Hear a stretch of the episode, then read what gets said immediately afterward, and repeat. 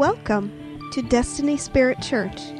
This week's message is by our senior pastor, Donna Astern. Let's open our Bibles to Ephesians chapter 4.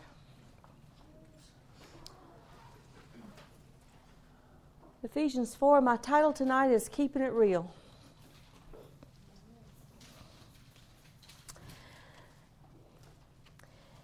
Ephesians 4, we're going to start with verse 1. It says, Therefore, I, the prisoner of the Lord, implore you to walk in a manner worthy of the calling with which you have been called. Does anybody know what your calling is? It's called to be saints, right? We're called to be saints in the body of Christ. That's our calling. All right? So we are to walk in a manner worthy of the calling with which we've been called. Verse 2 with all humility and gentleness, with patience, showing tolerance for one another in love, being diligent to preserve the unity of the Spirit in the bond of peace. There is one body and one Spirit, just as also you were called in one hope of your calling. One Lord, one faith, one baptism, one God and Father of all who is over all and through all and in all. We are called to be saints functioning in one body, isn't that right? You know, Christianity is the one is the one uh, religion, for lack of a better word, that requires us to be involved with other people. Everything else, you can kind of pretty much go off and do your own thing and be separate, but Christianity is all about us being with other people together, and we're called to be saints together, functioning in one body. Let's slip down to verse 15. But speaking the truth in love, we are to grow up in all aspects into Him, who is the head, even Christ, from whom the whole body, being fitted and held together by what every joint supplies, according to the proper working of each individual part, causes the growth of the body for the building up of itself in love. We are to learn to function as a body. Our calling is to be saints in the body of Christ. And so the whole thing means that if we're called to be saints together, then that means we have relationship stuff that has to go on and has to be worked out. Isn't that right?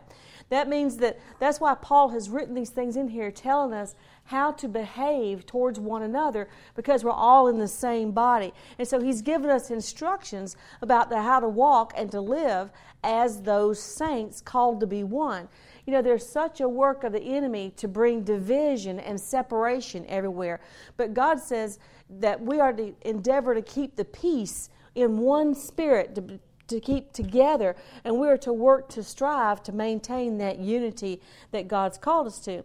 And so it's we see here from this passage that dealing with relationships is important. And it's also important that we recognize that we've got to have relationships in our lives. You know, we have said for years that the day of the Lone Ranger Christian was over. And sometimes we've thought, well, that just applies to the lone preacher out there or the lone prophet. No, it's the lone Christian. We've got to understand that to be separate from the body of Christ is, is not being a call to God's, not following the call that we've been called to. And so this is all about that we've got, we're all part of one body and the whole body, using the human body for an example, it's fit together by what every joint supplies. Now, you know, you think about the human body, my fingers have a relationship with my hand that my toes don't, right? My hand has a relationship with my wrist that my elbow doesn't. You know, I mean, I mean, there's a difference that's going to be in our relationships. There are certain people that we are closer together. We work. We have more to. Uh, there's more strength to the relationship. We work together. We love each other. We're in the same, you know, maybe natural family. So there's going to be there's going to be a difference of relationships between us, but we still got to say, but we're still part of one body. And so, you know, in our different relationships, you think about it. We have different levels of closeness with other people. True, right? There are some people that we don't know them very well, and so we don't share the deepest things of our heart with them. There are other people that we feel quite comfortable with that we'll open up and tell them anything. And you think about the closest people in your life, maybe people in your family or your close, your best friends. You've got people that will see a side of you that outsiders won't see. Isn't that true? And so in our relationships, they all vary because of the level of transparency that's there and the level of closeness, but also it has to do with a willingness to open up.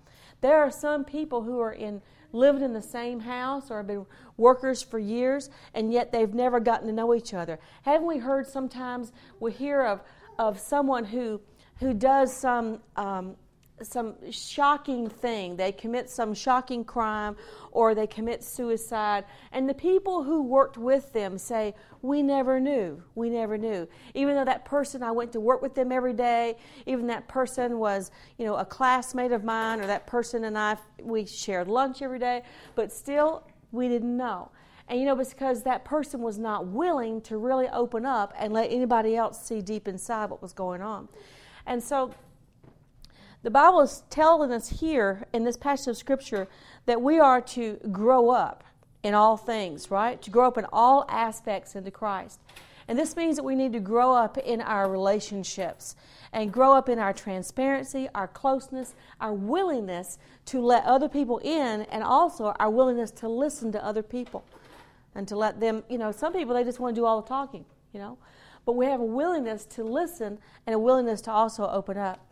So, if we're going to mature in the things of God, it means that we're going to need to grow in our relationships with other people. And, and growing is something, I mean, I like the word grow because it implies a process of time and that it's acceptable for it to take you some time to get there, right? Because you know, an infant is an infant is someone who basically just does a lot of receiving, right? It's as an infant begins to grow, then they start learning to give, to contribute, to share. And we look and, and so we look at what is a mature person. A mature person is not one who only receives, but a p- mature person is one who also gives out to other people. Isn't that right? And you know, that's one thing that, that we can just see in the natural realm that distinguishes between someone who maybe they're 30 years old, but they've got the mentality of a teenager or a young child and you can identify is because they're not giving to anybody else. You know, and sometimes it's just that, that they've not been put in a situation to where anybody has required anything of them. You know? And unfortunately, this is really happening um, in great, uh, with great regularity in our society right now because of so many broken homes that kids are being brought up in. And because of that, so many of our children are growing up and they have not learned how to engage other people. They don't know how to relate as an adult. You know, there's a lot of the uh, things that people have missed out, sometimes just basic social skills that people have missed out on because they didn't get it when they were growing up. And so in the body of Christ, we find ourselves in a situation to where we're having to do some reparenting sometimes for some people. Some people that didn't get it at home, they come in and they're needing to get it here. You know, it's true. It's true. So, we're going to grow in our maturity. You know, it's okay for an infant to be an infant for a time. Isn't that right? It's okay if you do all the giving for that first year, that first couple years. But even within the first, even within that first year, you begin to teach a child, say, "Give it to mommy," or "Come give me a kiss," or "Come do something," and you begin to encourage that child to give and to come out of themselves. And so it's the same thing in the body of Christ. Is when people come to the Lord, many times they're coming, they're hurting, they're devastated, and they come in and they just, they just want to receive.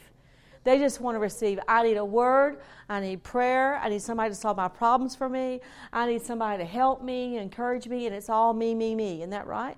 That happens a lot of times. You know, that's okay for a while. That's okay for a while. But after a while, it's time for that person to begin to start to contribute and start to show some maturity and begin to grow up in all things in Christ Jesus. We are to grow in our willingness to open up and be real. You know, there are a lot of people who have been hurt and wounded and are afraid to let anybody else get to know who they really are on the, on the inside. But you see, as long as we keep those walls up and have those defenses in place, we will not be able to grow up in all things in Christ. And so we're going to we're going to look at some things here this evening. Let's turn over to Acts chapter 1. Now, the problem with the challenge with um, growing up in relationships and growing up with people is that we're dealing with people. I mean, that's the problem. that we're dealing with people. All right? And I want us to think for a few minutes about uh, another situation. And I actually heard this from a class that I'm, I'm currently taking. And I thought it was so good that I wanted to share it with you. In Acts chapter 1, let's, uh, the story opens up. You've got Jesus has been resurrected from the dead, and he has stayed around for 40 days, right? And he is talking to people, he's preaching, and 40 days, lots of people have seen him. And then he ascended and he went back up to heaven. And right before he ascended, let's look at verse 4 of Acts 1. Gathering them together, he commanded them not to leave Jerusalem, but to wait for what the, prom- the Father had promised. So he's told them, okay, I've been with you 40 days. All right, you guys are all pulled together. You are my church. And I want you to all stay in one place. Don't go out preaching to the uttermost parts of the world yet. I want you to wait in Jerusalem. In Jerusalem was the city where everything was happening, right? The key city. So he says, I want you guys to wait there for a while. So they go and they wait, and they wait together. And at least, a, well, 120 of them waited together. A bunch of them decided they got tired of waiting and they went off and found something else to do. But 120 people did decide to wait. And so while they are waiting, let's look down at verse 13. Hear what it says. When they had entered the city, they went up to the upper room where they were staying. That is Peter, John, James, Andrew, Philip and Thomas, Bartholomew, Matthew, James the son of Alphaeus, and Simon the Zealot, and Judas the son of James. These all, with one mind, were continually devoting themselves to prayer, along with the women and Mary, the mother of Jesus, and with his brothers. At this time, Peter stood up in the midst of the brethren. A gathering of about a 120 persons was there together and started talking. Now, let's think about this. These guys have been waiting together for several days after Jesus has left. In obedience to his command, he says, Okay, I want you guys to stay here. Now, while Jesus was there, I imagine everybody was on their best behavior because he had resurrected. He was there talking to them, I mean, walking through walls, all this kind of stuff. So I imagine everybody was on their best behavior around Jesus. Well, then he left. How many of you think that it's entirely possible that while these guys are sitting here these several days, they started remembering some things that happened right before the crucifixion? Maybe they started remembering some things happened. Remember that? Remember that time that James and John decided they were better than the rest of them? and they wanted to be in the two hot shot positions of authority? And maybe they started remember Peter. Yeah. Denied the Lord, took off running when a little girl said something to you. And then we said the Lord believed us. Thomas basically called us all a bunch of liars. And John, John could have really gotten an attitude. I was the only one at the cross. I don't know where you guys went. I mean, think about that. Human nature.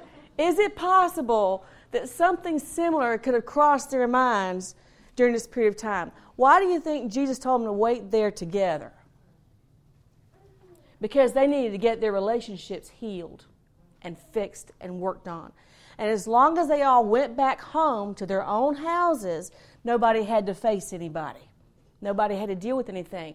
But see, God was about to release the power of the Holy Spirit and do a tremendous thing in the church. And He says, You guys are going to be the core of what's happening. So you guys had better get your act together and start working on your relationships. Because you're not going to win the world if everybody's still pointing the finger and blaming Peter and everybody's still ticked off at Thomas Everybody's still mad at James and John, right?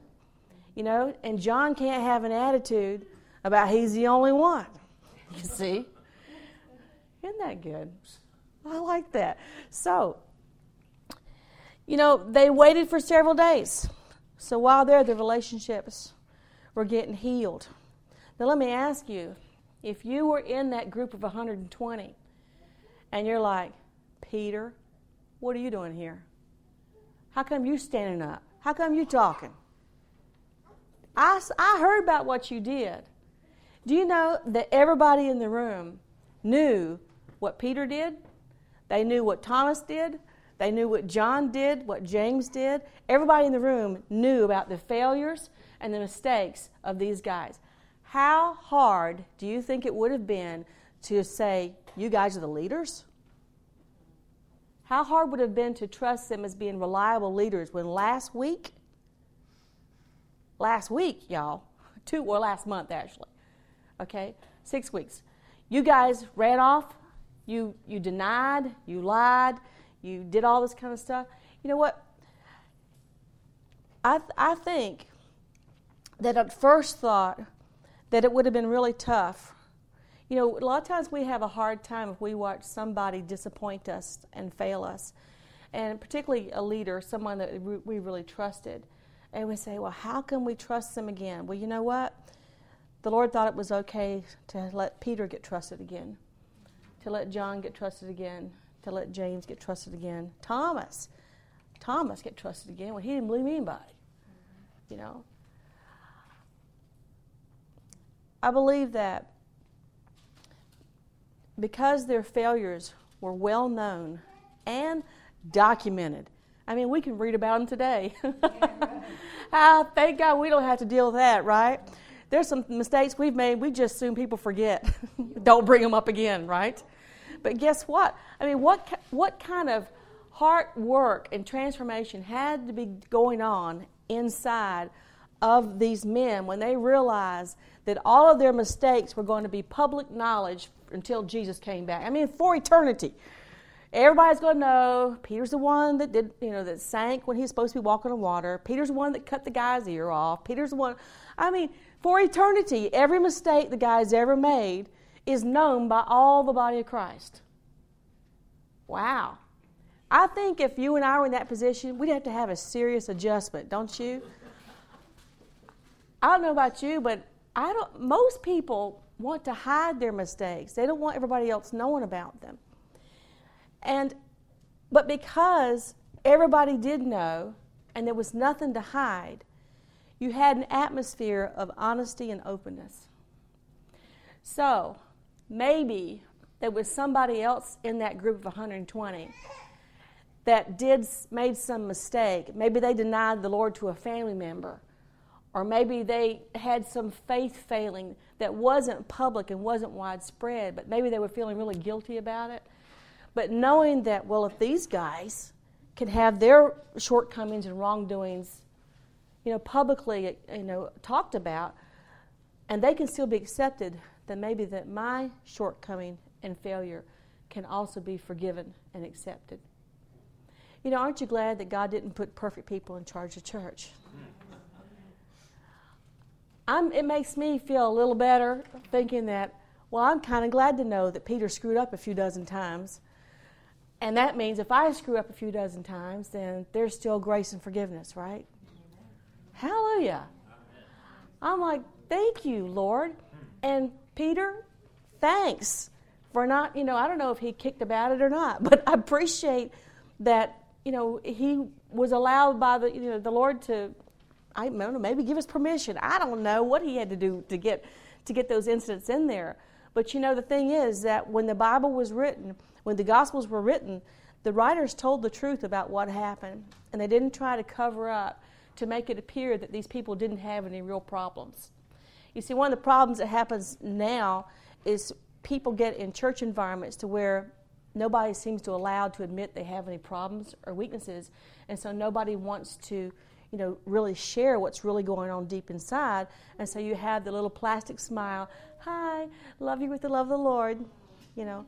And then you don't know what's really going on because the relationships have not grown, they have not matured.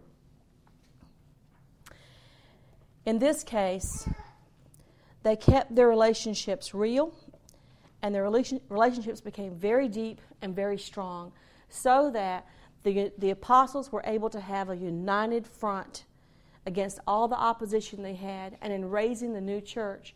You know, when you had when you had 3,000 being added to the church every day, we didn't need to have a fight about whether Peter was qualified to be an apostle or not. You know, it was good to have that united front and that acceptance. And I really believe that this is something that God is wanting us to move to, to a place to where we are not pointing the finger and shaming one another, but instead we have learned to trust and love one another, to be open and honest about some things that are going on. Okay? There are stages of forming real relationships. In the first stage, when you're first meeting somebody or first getting involved with a new group of people, say at work or at school or at church, you know, and if we speak primarily of in a church environment, when you first walk into a new place, a new church, the, first thing you're thinking about is, I want my needs met. I've heard that this is a place where I can get a prophetic word, where God is, I can get healed, where the word will be taught, where, you know, you go in there with the idea of, oh, I want to get my needs met, and you're thinking inwardly about yourself.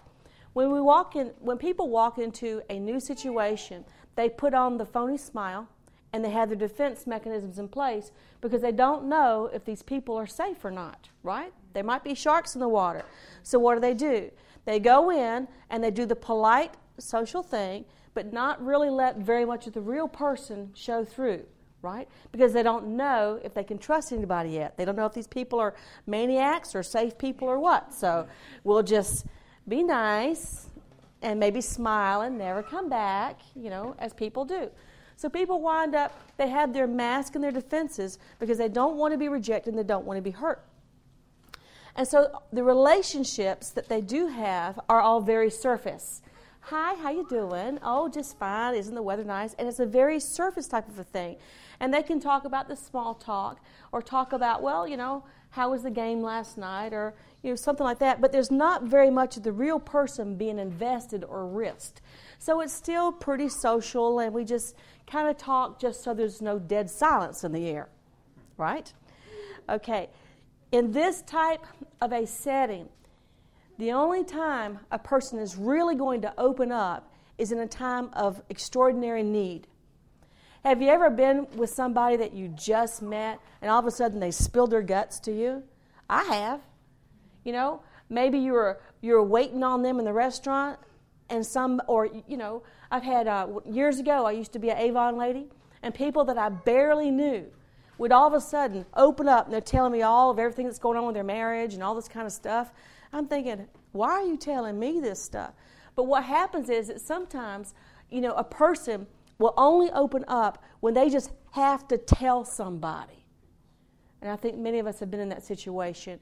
And the reason that they unloaded to you was because you were close you were the closest person and you looked like you would be okay. And so you had this stranger that opens up. But in that type of a, in that type of the stage of relationships, you don't open up to people unless you don't have a real need to do so. So instead, most people just keep it very surface, superficial, and just going about their merry way. Now, this happens in a church. When you've got this type of relationships in a church, what that means is that people have a sense of entitlement. We've come here to receive. We've come here to uh, get a prophecy. We've come here to hear the word. We've come here to have things done for us.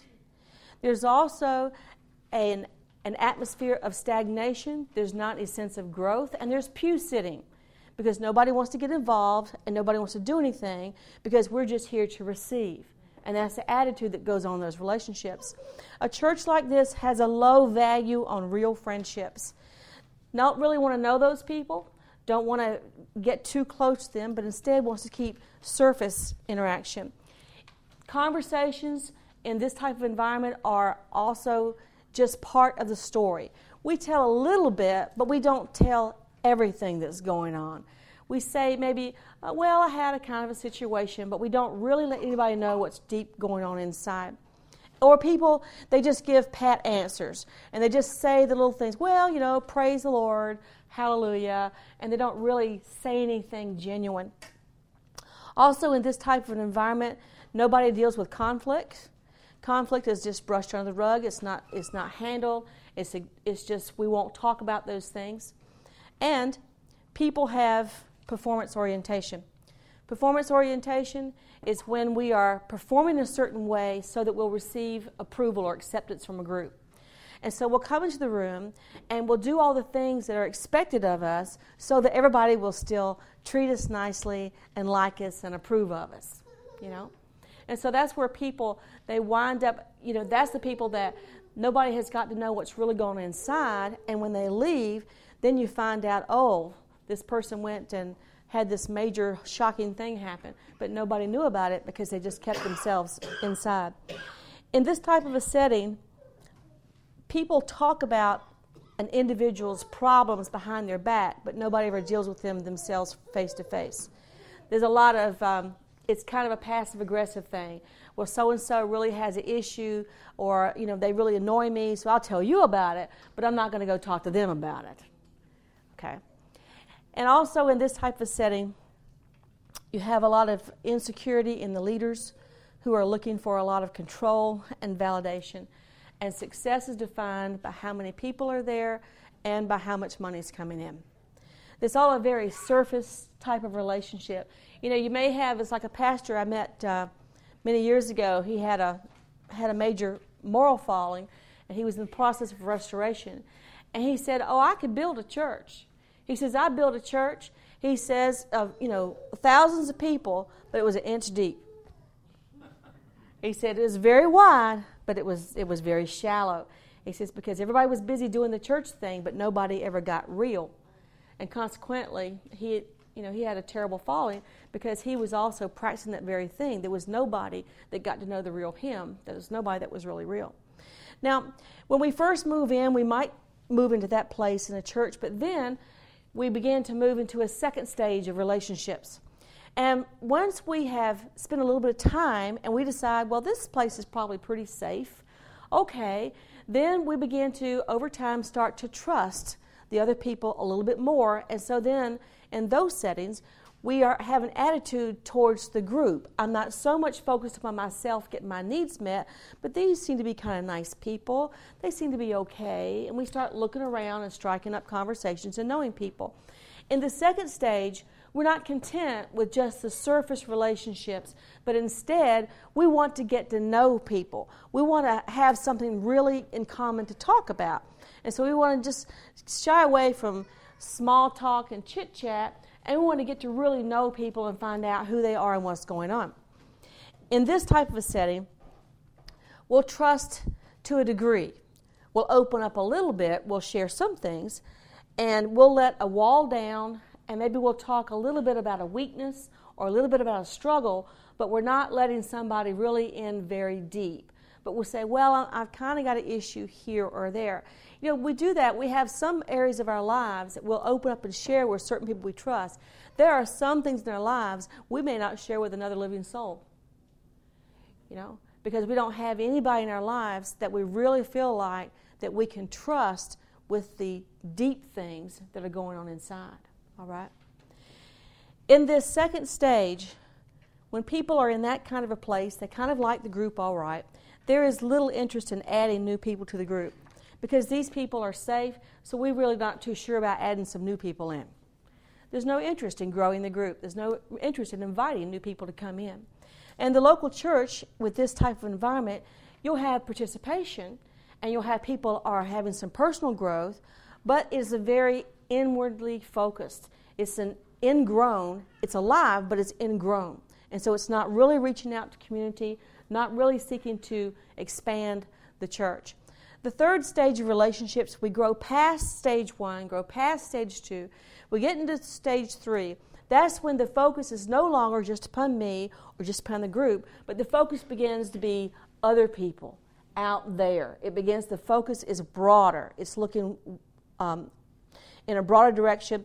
And also, the focus is I want to, we want to have real relationships that are going to grow and build. Just as in the second stage, you're not happy with surface relationships, in the third stage, you want to grow relationships. Let's make them better. Let's make them better than what they have been, all right? The third stage, you have been around people and you understand people well enough to know that people are going to fail and they're going to let you down. You know, in the first stage, you're afraid that they're going to hurt you and let you down. By the third stage, you know they're going to do it. But, you know, it's okay because by the third stage, you're not worried about those people rejecting you because you know who you are in Christ. You're settled that you are secure in God, and so therefore, knowing that just as they rejected Christ, sometimes they're also going to reject you as well. It's just a fact of life. You know, it's one thing we've said about um, that people always leave churches. It's a fact of life. But there are so many times that you've got pastors that just refuse to believe that anybody's going to ever leave their church. Well, you can't be pastoring very long and believe that because people always are leaving churches. It's just the way it is. And so some people are they leave for various reasons, but one of the things is if they're if they're leaving, we've got to be able to understand that's not the last person that's going to leave. And there's probably somebody else that's going to follow them for too long. So our security has got to be in the Lord, and it's not to be in those people and what what they may do and what decisions that they may they may make. In that third stage, we want to move beyond the service relationships beyond the closer relationships, and we want to move into a place where there are people who really know us and people that we really know them. It's, it's both ways. It's to know and to be known. That we want to have somebody in our lives that we know that we can count upon with the worst things we've got to share, and we know that we'll not be rejected. When we get to that, that third place, this is where many times lifelong friendships are, are birthed because we've got somebody who really knows us. You know, I've heard it said a friend is somebody who knows all about you and still loves you, right? And a, a real friend, a deep, a deep abiding friendship, is one to where you feel that you can be yourself, and you don't have to be somebody else in order to be accepted or be, to be approved of. Isn't that right? Okay. This third stage, there is it is people who have this type of relationships are not only open and transparent, but they are willing to risk their transparencies and go first in sharing in a conversation.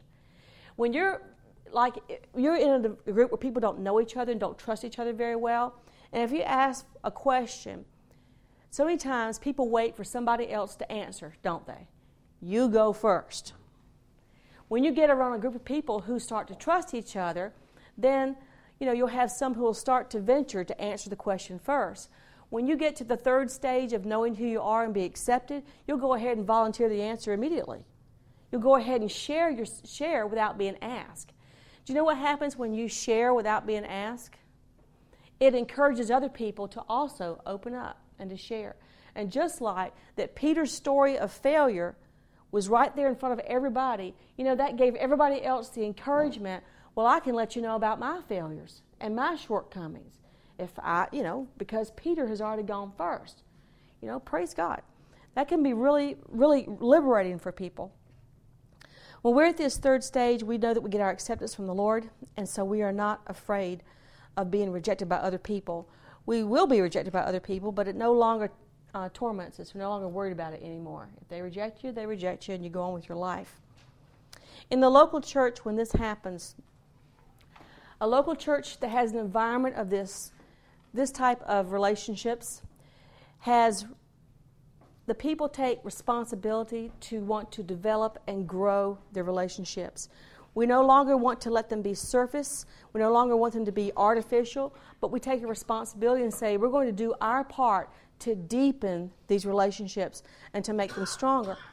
And it will also encourage other people that it's a safe place and then you can open up and you can really be true and be open and honest about who that you are and what's going on. This is where Ephesians 4:15 talks about speaking the truth in love. When we are at the point of trust where we can speak the truth in love, whether it's going to be fun or not, it's not always fun, but we speak it with the attitude of not to judge, to condemn, but to speak it with the attitude of I want us to be honest and real with each other and let's work on building the relationship. Okay? When we speak the truth in love, it means that we are many times going to be challenging a person's attitudes, challenging their belief systems, challenging, you know, are there people that can speak that to you? Are there people in your life that can challenge your attitude? Are there people in your life that can challenge your belief systems or your behaviors? Does anybody ever call you on the carpet for anything? You see? That's exactly right. You got somebody in your life, don't you? All right? You know what? Do we have anybody in our lives that has that kind of right and that kind of permission? You know what? That's what we're after. Not that you're going to have that relationship with everybody, but there are there are some people in your life that you are open and connected to, and they know, and maybe you've even told them, I want you to tell me, but they will come and they will open up and they will be honest with you and tell you what's the truth. You know? I've got people like that in my life. You know, I've I expect them. They have done it before. They will tell me, okay, Donna, this is what I think. But they're going to speak it in love.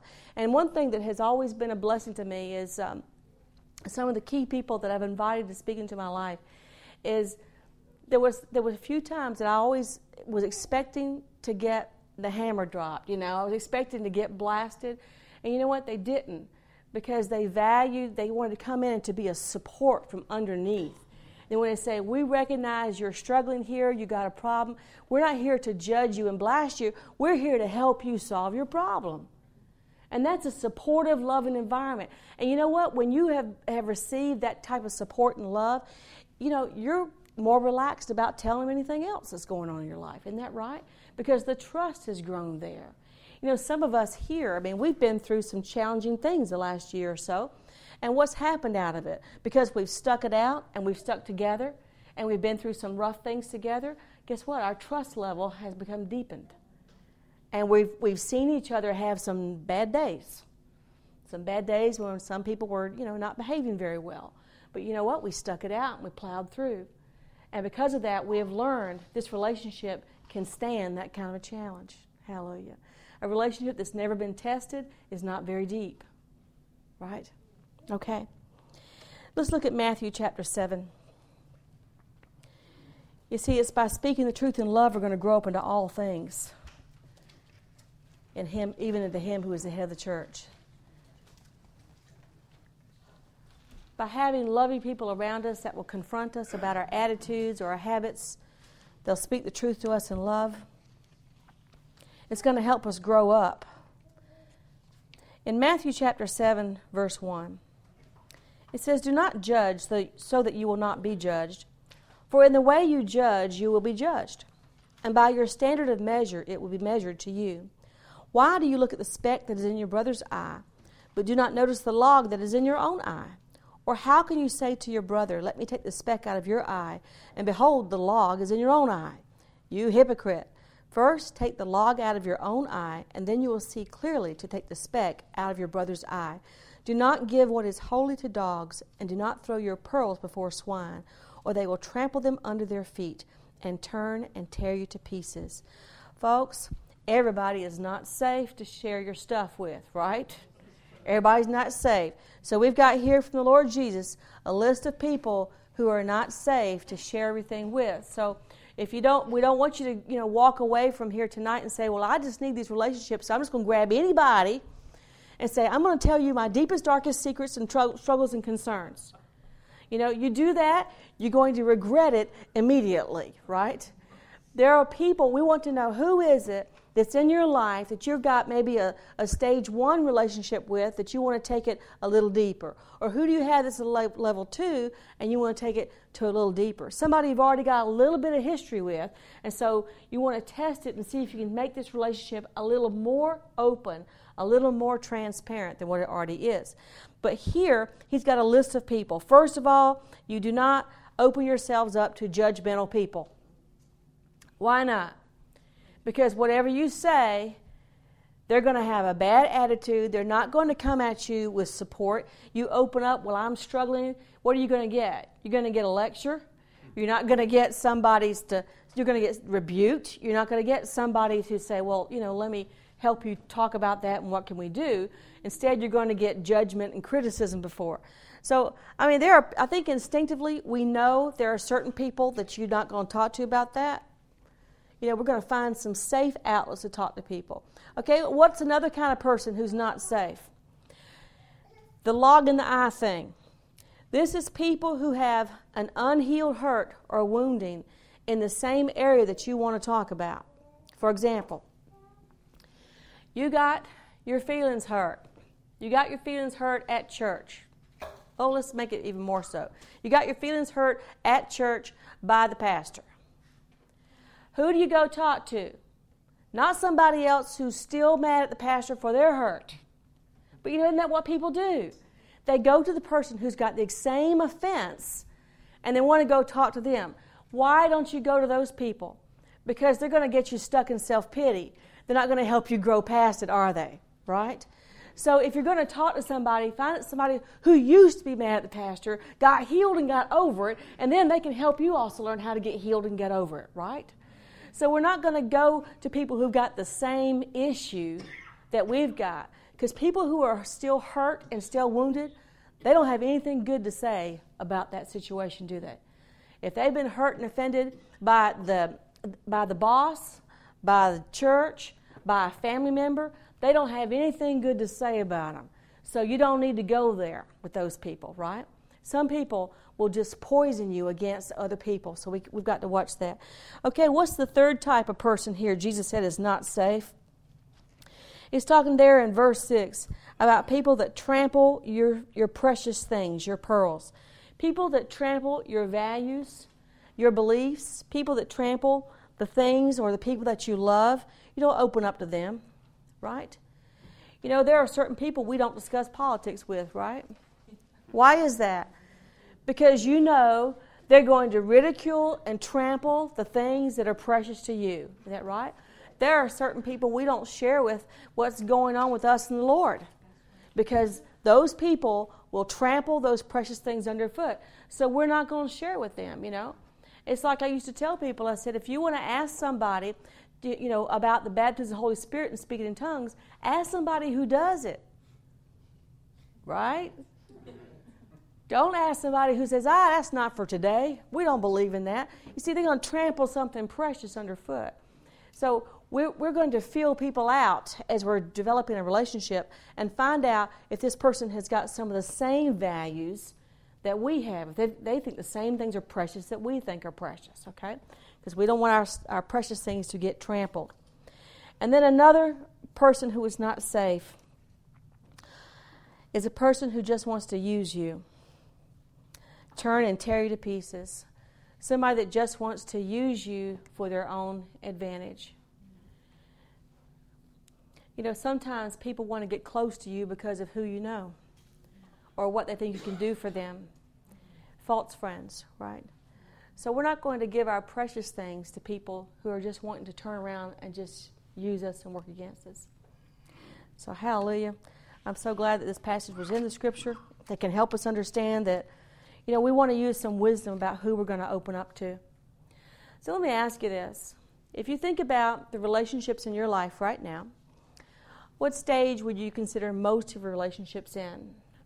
Are most people in your life in a stage one where you don't get very deep, it's all surface, nobody really knows what's going on? Or are most of your friends, uh, your relationships in a stage two, to where you're comfortable with each other and you're open up, you're sharing, you've shared some things? But how many people in your life are those that you've got a stage three, to where you're volunteering to go first so that they'll have permission to share their pain and difficulty? somebody that you're trusting, that you can be open and transparent. You can talk about your failings and shortcomings, and it's okay because your, your identity is not in their approval, your identity is in the Lord. So, as you think about where those are, you might say, Well, I've got some people in all three categories. Okay, but where are most of your relationships? If most of your relationships are in a stage one place, you definitely need to let somebody know the real you, right? And if most of your relationships are in two or in three, I think that's a good place. But what we want to do is think about somebody in your life right now that you would like to have a deeper relationship with. And maybe it's somebody in your family or somebody who's a friend of yours. Do you have a relationship that you'd like it to become more real, more open, more transparent than what it is right now? Somebody that you would like the trust level between the two of you to increase. Okay? I think if we think about it for a minute, we probably, everybody could think of at least one person that we'd like to have a stronger level of trust with them and open up. So as you're thinking about that, and you think about that person, ask yourself, what is one thing that you could do to make that happen? To at least start the process. Know, let's not wait for the other person to initiate it. If this is something, you know, another person, well, when they come to me and ask me, no, it doesn't work that way. What can you do to start moving the relationship forward to something a little more open, maybe a little bit more honest? Maybe it could be that you spend a little bit more time, and instead of talking about the sports and the weather, maybe you start sharing a little bit about you, a little bit about your thoughts or your feelings or your things that are precious and valuable to you or things that are just not necessarily uh, things that, that reveal a little bit more of the real you. Tell me something about your childhood I don't know. You know, getting acquainted on a deeper level.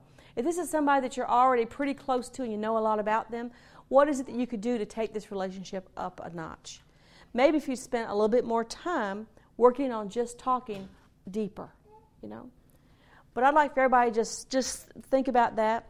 I want to just pray right now. Father, in Jesus' name, I want to ask you to give us, Lord God, the grace and the desire to take some relationships to a next level.